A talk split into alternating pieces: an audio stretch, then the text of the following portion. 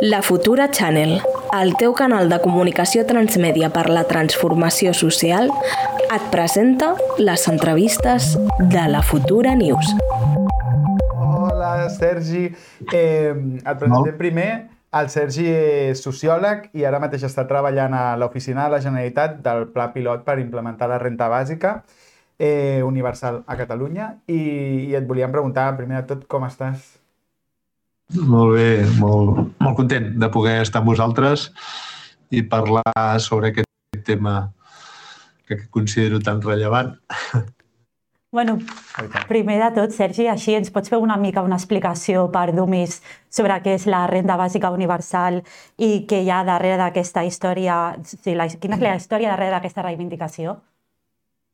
Bé, ui, aquesta és una, bueno, la definició d'una de, renda bàsica la podem trobar-ne unes quantes. Eh, una de les més senzilles tal vegada seria una assignació monetària eh, incondicional per tota persona resident en un país o en un territori. No? És una assignació que en aquest cas seria individual, incondicional i universal.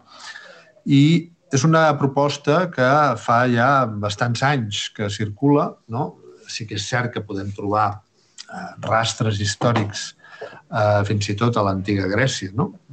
Quan allò s'assignava una quantia eh, monetària per participar a les assemblees eh, de la democràcia de l'antiga Atenes, no? Eh, en aquest sentit, bueno, és un, un, un antecedent interessant de veure que s'havia de donar uns diners a la gent per poder participar no? a les assemblees i, en aquest sentit, no estava condicionat a la participació, però sí que estaven obligats moralment a, a fer-ho. No? Això per un costat. Després han hagut altres autors no? que, que fins i tot han treballat aquesta idea. No? Moore, per exemple, va dibuixar una cosa similar. Després, altres personatges històrics com el Thomas eh, Paine, el Thomas Spence, no? que també van parlar doncs, d'una doncs, renda agrària, van parlar doncs, de dividir no? entre la població els diners, no? en aquest sentit, doncs, eh, que generava la riquesa, no? eh, i fins i tot, bueno, posteriorment, eh, molts autors, no? eh, Premis Nobel d'Economia, personatges importants com el Bertrand Russell, l'Eric Fromm, el Martin Luther King, no? van veure la necessitat de garantir a tothom uns mínims per l'existència, no? el sol fet d'existir. No? Uh -huh. I darrerament, als anys 80, no? alguns filòsofs eh, més o menys coneguts, sociòlegs com en Klaus Sophie, eh, Philip Van Parix, eh, un filòsof polític, i eh, en Guy Standing han estat persones també que han impulsat aquesta proposta. I mm, per, per seguir una mica com eh, posant llum a aquest concepte, eh, en els últims anys hem anat sentint eh, que si ingressa un mínim vital, que si renta garantida o garantitzada... Ens pots explicar una mm. Les diferències que hi ha amb la renta universal, perquè entenem que no són sinònims, sinó que són objectes diferents. Correcte.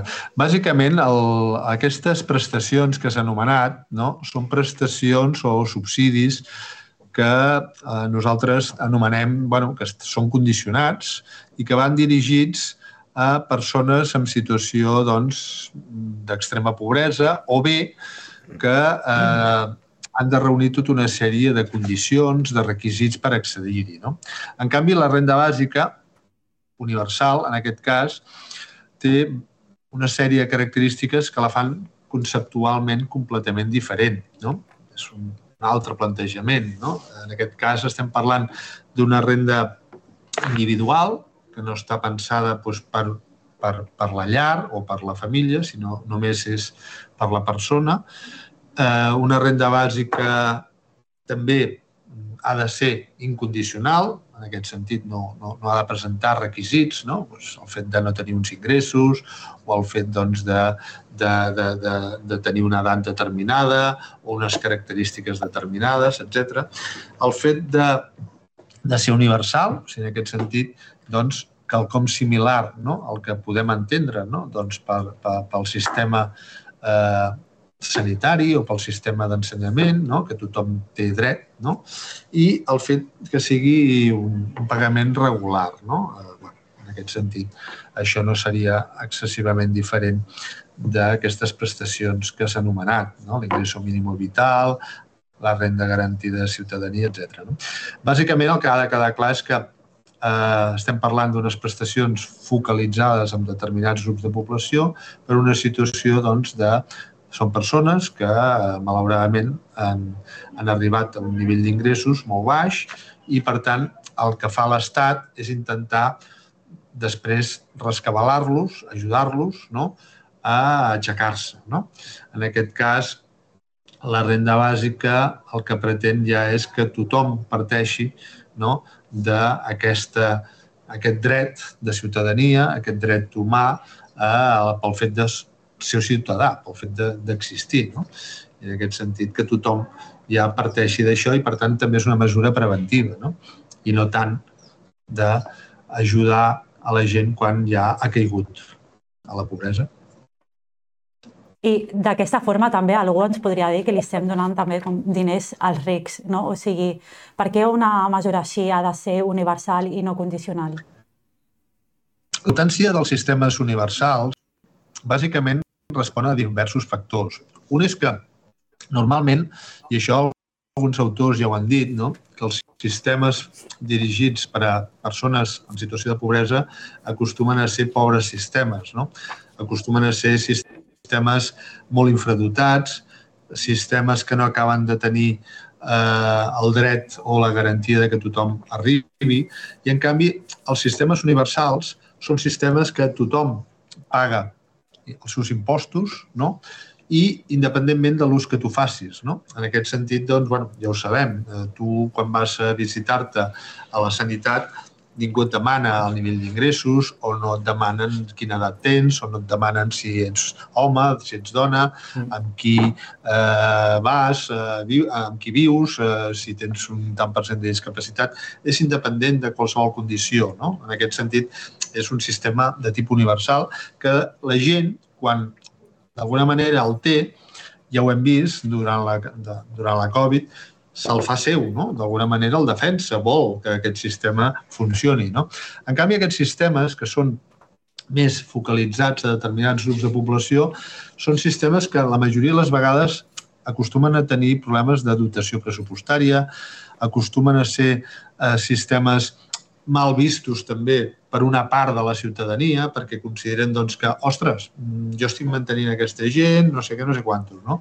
Jo crec que és important entendre que el concepte d'universalitat, malgrat que arriba a tothom, després, a l'hora de contribuir, els més rics, com tu deies, han de portar més que la immensa majoria de la població. No? I aquest és el punt. La importància de la renda bàsica, des de qualsevol perspectiva progressista o d'esquerres, és que tothom la rep, però no tothom guanya el mateix. Què vull dir amb això?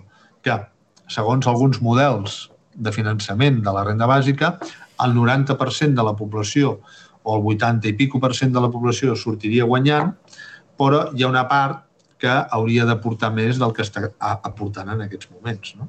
En aquest sentit, és un 15 o un 20% més ric de la població que hauria de contribuir molt més del que ho està fent ara. No? Mm -hmm.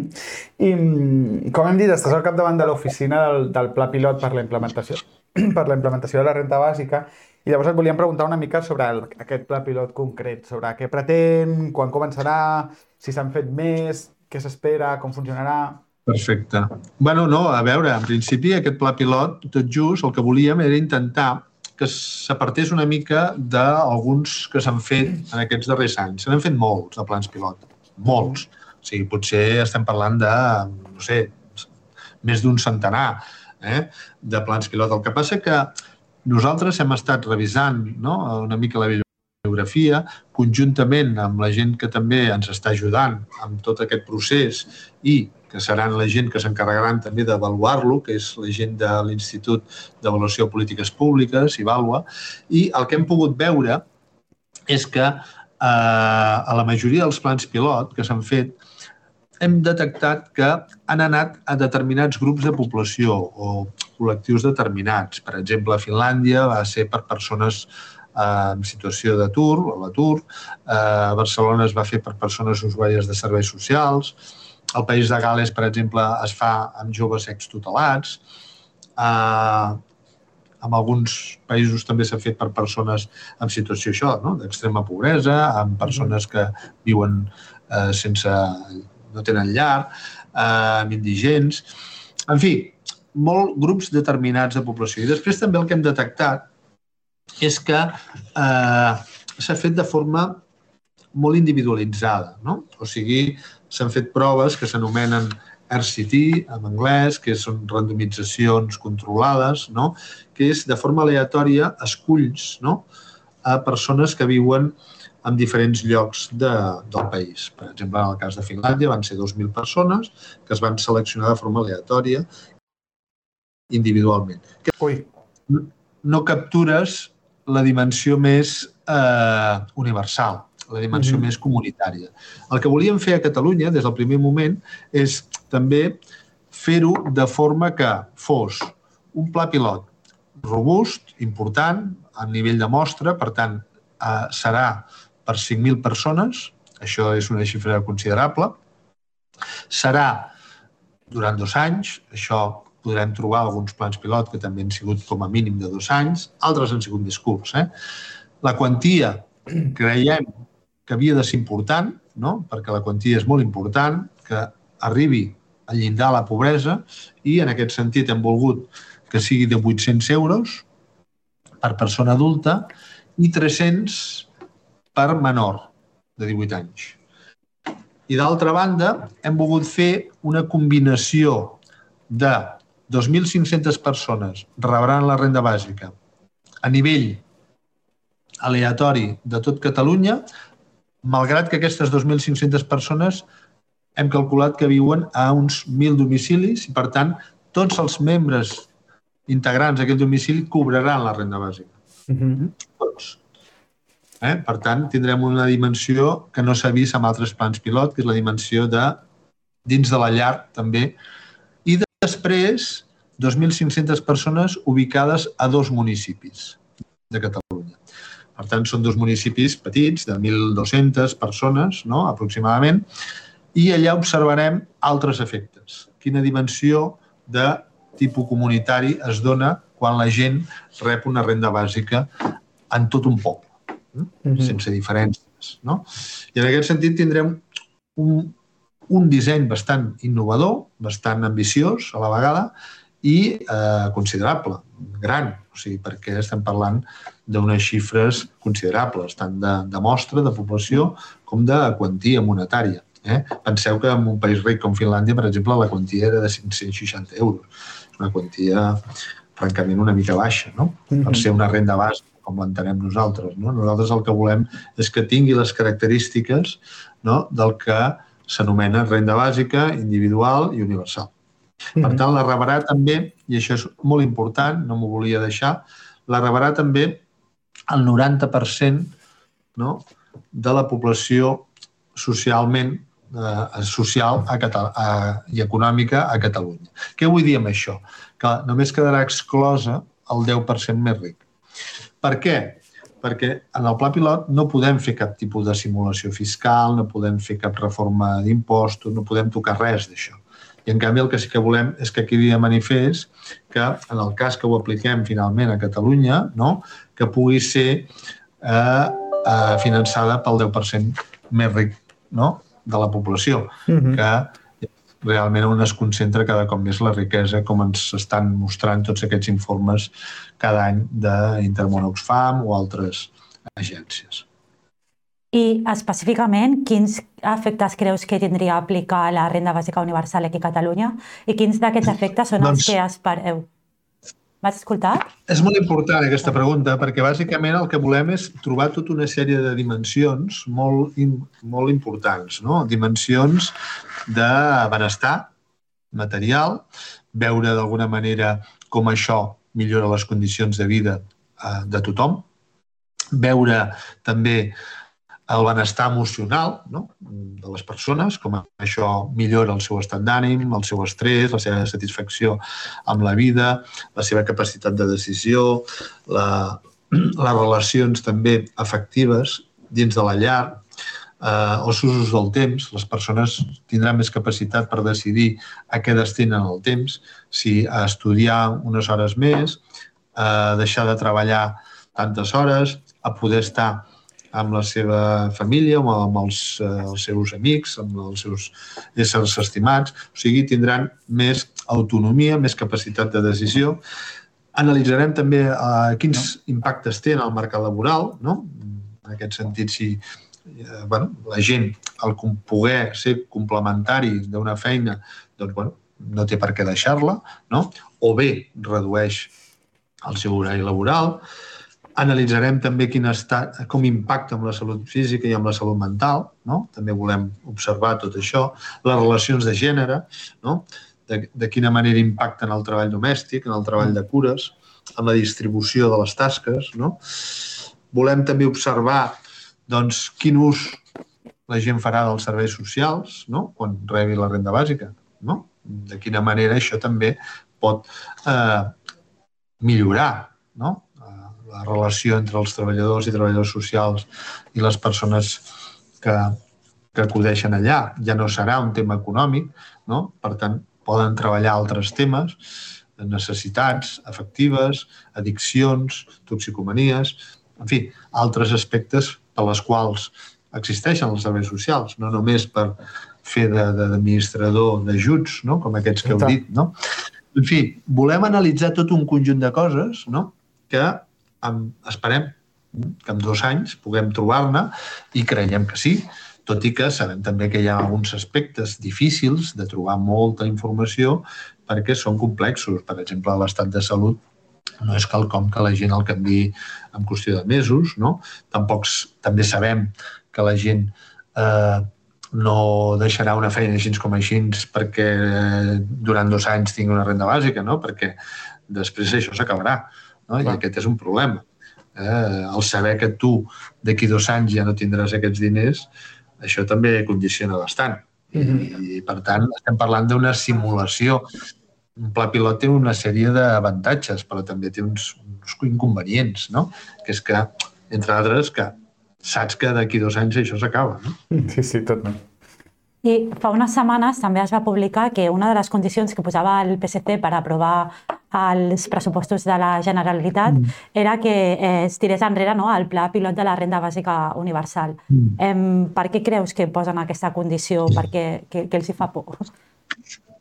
Bé, a veure, jo tampoc vull entrar allò amb les valoracions no, polítiques del PSC i tal. Eh, jo entenc que cadascú té les seves prioritats a l'hora de, de, de, en fi, de defensar les seves polítiques.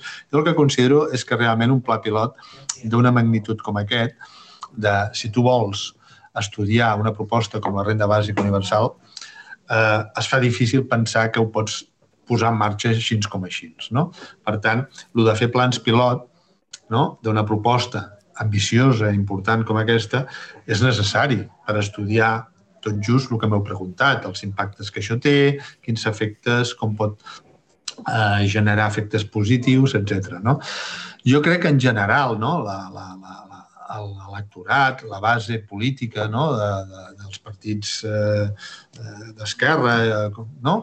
en principi són gent que l'han de veure en positiu, aquesta proposta, no? perquè tothom sortiria guanyant en general, estem parlant d'una majoria de la societat sortiria guanyant amb una proposta com la renda bàsica. No? Sobretot la gent més vulnerable, la gent precària, la gent jove. No? La gent jove, en aquest sentit, també és un dels grups de població que miren amb molta simpatia a la renda bàsica. No? Uh -huh. Les dones no? també és dels grups de població que sortirien guanyant la seva capacitat d'empoderament. No? El saber que també el treball domèstic és una alternativa, però en aquest cas tindrien una renda bàsica. No, no, no, no és allò, faig treball domèstic però en canvi no està remunerat. En canvi haig d'anar al mercat de treball per, per, per aconseguir una remuneració. No? Hi ha tota una sèrie d'avantatges que molta gent l'ha sapigut veure. No? Jo crec que en aquest sentit eh, espero que canvien d'opinió i espero que se n'adonin que un pla pilot és una cosa com a mínim important per obtenir resultats i avaluar. Jo crec que eh, la majoria de la gent això ho entén i si tens eh, en aquest sentit una mica d'interès per saber com funcionen les polítiques socials, no? eh, ningú ha d'estar en contra d'un pla pilot. No? Eh, que ens costarà diners?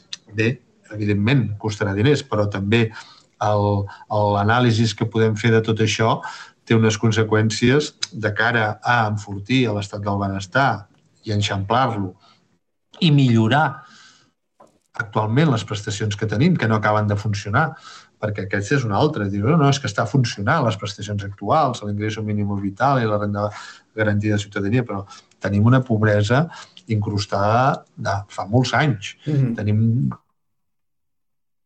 població de més del 20 i pico per cent de la població en una situació hem de generar no, altres plantejaments. És un canvi de paradigma, això de la renda bàsica. Jo entenc que pugui provocar de vertigen amb segons quina gent, però també hem de ser valents i hem de saber que estem en una situació que ja no podem seguir fent el mateix que fèiem perquè no està funcionant.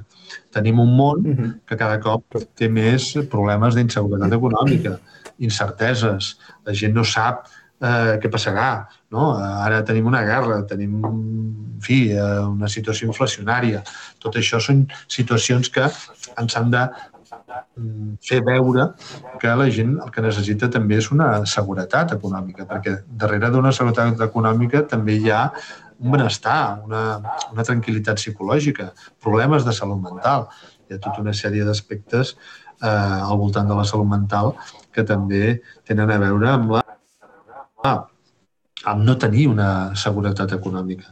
Tenim una situació en aquests moments també preocupant amb una part del, dels treballadors que són precaris.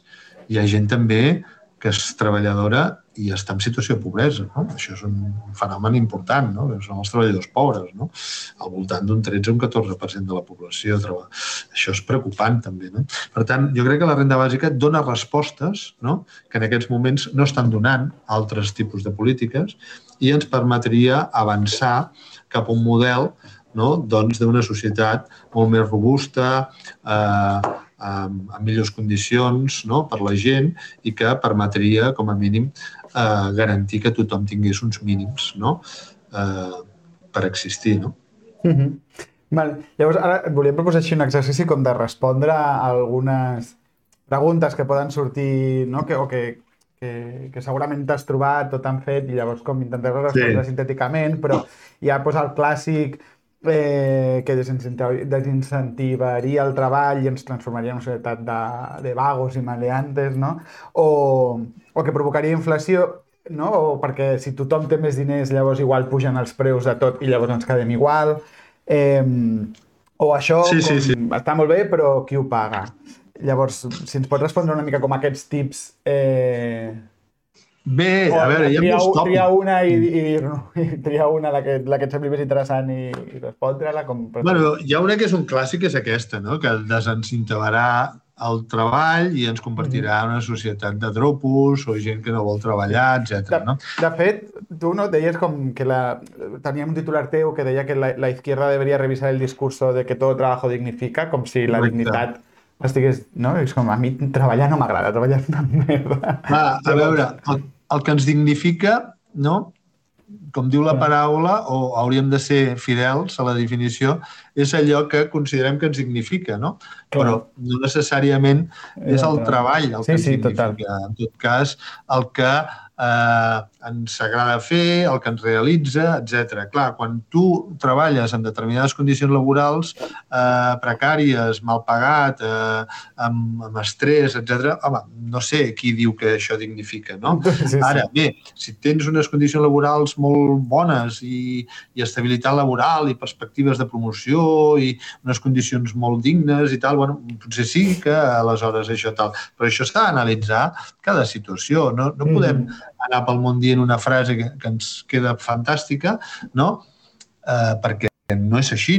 Ja no parlem de frases, evidentment, eh, bastant desgraciades, no? com la que, per exemple, hi havia als camps de concentració, no? que el treball ens farà lliures. No? Bé, eh, lamentablement eh, que aquesta frase estigués allà a l'entrada del camp de concentració d'Auschwitz o altres camps de concentració, hòstia, és, és molt fort, no? Què ens, està, què, què ens vol dir? Què ens està dient? Què, amb què ens interpel·la? No? Jo crec que el que ens significa és tenir l'existència eh, material garantida.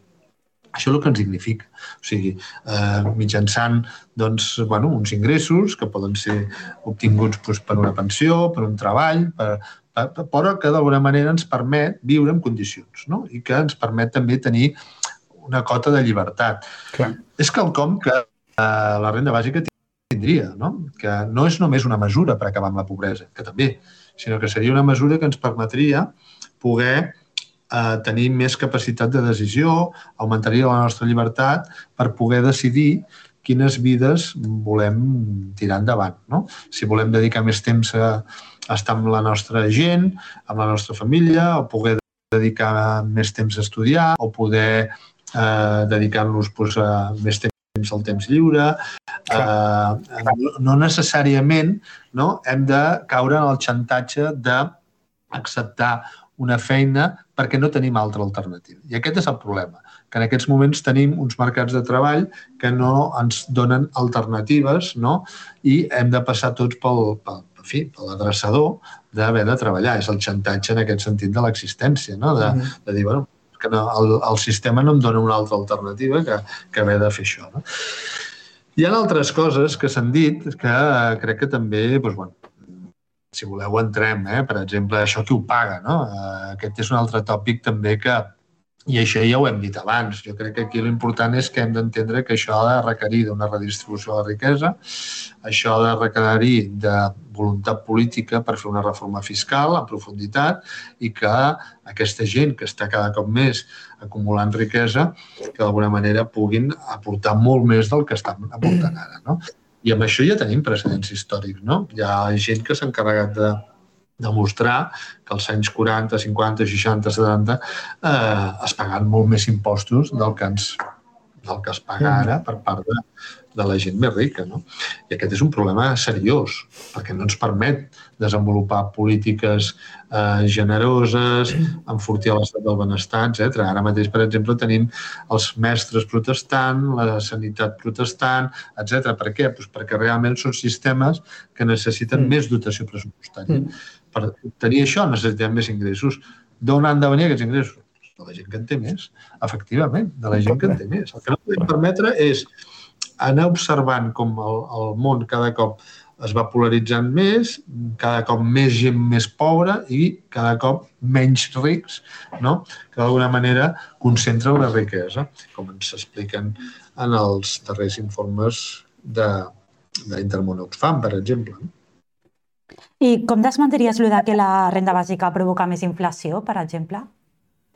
Bueno, aquesta és una altra cosa que alguna vegada s'ha dit, però d'entrada, fixeu-vos també que estem en un moment en el que hi ha inflació. No tenim renda bàsica, eh? Però bueno, en el cas que tinguéssim una renda bàsica, en el cas que no? Sempre hem de parlar en el tal. A veure, d'entrada, hi ha tres o quatre coses que ens han de fer veure que no hem de patir per això. No? Primer perquè no estem parlant de crear diners. Allò, vinga, va, anem a posar diners a la màquina i crear-ne i tal. No, no, és diner existent, l'únic que fas és redistribuir-lo. No? Per tant, de la gent més rica va a la gent més pobra que acostuma a consumir més i de forma local no? en els, eh, l'economia local la, la dinamitza molt més que la gent més rica. No? Després, és difícil, en aquest sentit, doncs, bueno, mm, eh, pensar que, evidentment, els governs també han de fer la, la seva feina, no? I tu has d'estar també pendent del control dels preus. Ah, això ho està fent el govern també en aquests moments i ho hauria de seguir fent també en el cas que hi hagués una renda bàsica, no? De dir, bueno, però escolta, limitem els preus, no sé què, ara l'IVA el, el suprimim durant un temps, bueno, això també es podria fer. I després, no?, eh, també tenim l'exemple d'Alaska. Alaska també, eh, en aquests moments, hi ha una fundació que atorga diners perquè té una fundació al petroli i allà, des de fa anys, des dels anys 80, crec, no hi ha un problema inflacionari. La gent cada, a final d'any rep un talonet, cada membre de la, de la família, cada membre de la llar rep un taló de 1.500, 2.000 dòlars. No? Clar, això, si viuen 4 o 5 persones, són un grapat de diners. No? I aquí no ha provocat cap efecte inflacionari. Això és el més proper que tenim a un model de renda bàsica. Encara que sigui eh, que l'obtenen d'una fundació del petroli, però bueno, el que són els diners no generen efecte inflacionari. No? Després hi ha autors que han investigat sobre això i diuen bueno, és que no té per què eh, generar efecte inflacionari tenir una renda bàsica. No? Eh, la gent, en aquest sentit, la immensa majoria de la població, no? això ho invertiria per consum immediat. Per tant, no, té per, no tens per què especular amb els aliments o no tens per què especular amb els preus. No? Si tothom té en aquest sentit la possibilitat de tenir uns ingressos, els, els consum, a, a, a, la, a la dinamització del comerç seria també una cosa que alguns autors ho han vist ràpidament. No? Mm -hmm. I bueno, ja per acabar, una pregunta que li estem fent a tots i crec que a tu amb el càrrec que tens encara és més important. Si ens paren de dir que estem en un moment de canvis i que i, que, i, que, i volem saber veure com acabaria bé aquest canvi, què hem de fer realment per canviar el món i perquè acabi bé tot.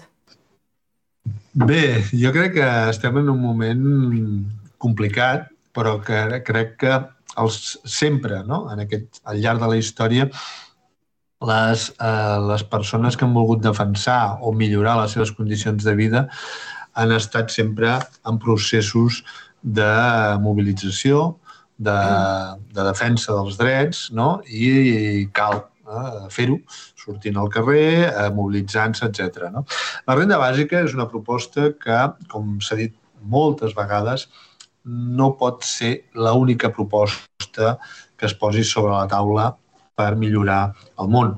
N'hi ha unes quantes, no? algunes molt interessants, no? que haurien d'acompanyar-se d'un conjunt, d'un paquet de mesures per fer un món molt millor del que tenim ara. No? La renda bàsica és una d'aquestes propostes, juntament amb eh, millorar l'habitatge públic, tenir més eh, preus més eh, barats per l'habitatge, eh, els usos del temps, reduir la jornada laboral, eh, millorar les polítiques eh, de defensa de, de la, del medi ambient, eh, polítiques feministes, etc. Hi ha tot un conjunt de polítiques que millorarien les condicions de vida de les persones. I, evidentment, la renda bàsica creiem que és una d'elles, no és l'única, però és una que creiem que és molt important perquè és molt transversal, repercutiria amb, amb, amb la vida de les persones d'una forma positiva, amb les dones, amb els joves, amb els treballadors precaris, amb la gent pobra, etc. No? eh, afavoriria un sistema molt més àgil, sense tanta burocràcia, sense gent fiscalitzant els seus eh, ciutadans, etc. No? I en aquest sentit crec que és important lluitar per, un, per una proposta com aquesta i s'ha de fer no només des de les institucions, sinó també, per suposat, no? des de la gent, des de la ciutadania, des dels partits, des dels sindicats, des de les entitats. No? Jo crec que en els darrers anys cada cop més eh, hi ha un suport a aquesta proposta i ho mm. estem veient des de fa un temps, no? que augmenten no? les entitats, augmenten els sindicats eh, d'esquerres, minoritaris, si voleu, eh, però que entenen que aquesta proposta és una proposta que milloraria les condicions de, de, la, de la immensa majoria de la ciutadania.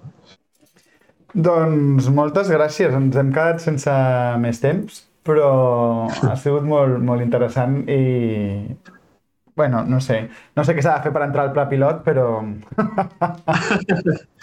bueno, tot això ja ho sabeu que serà bastant no. aleatori.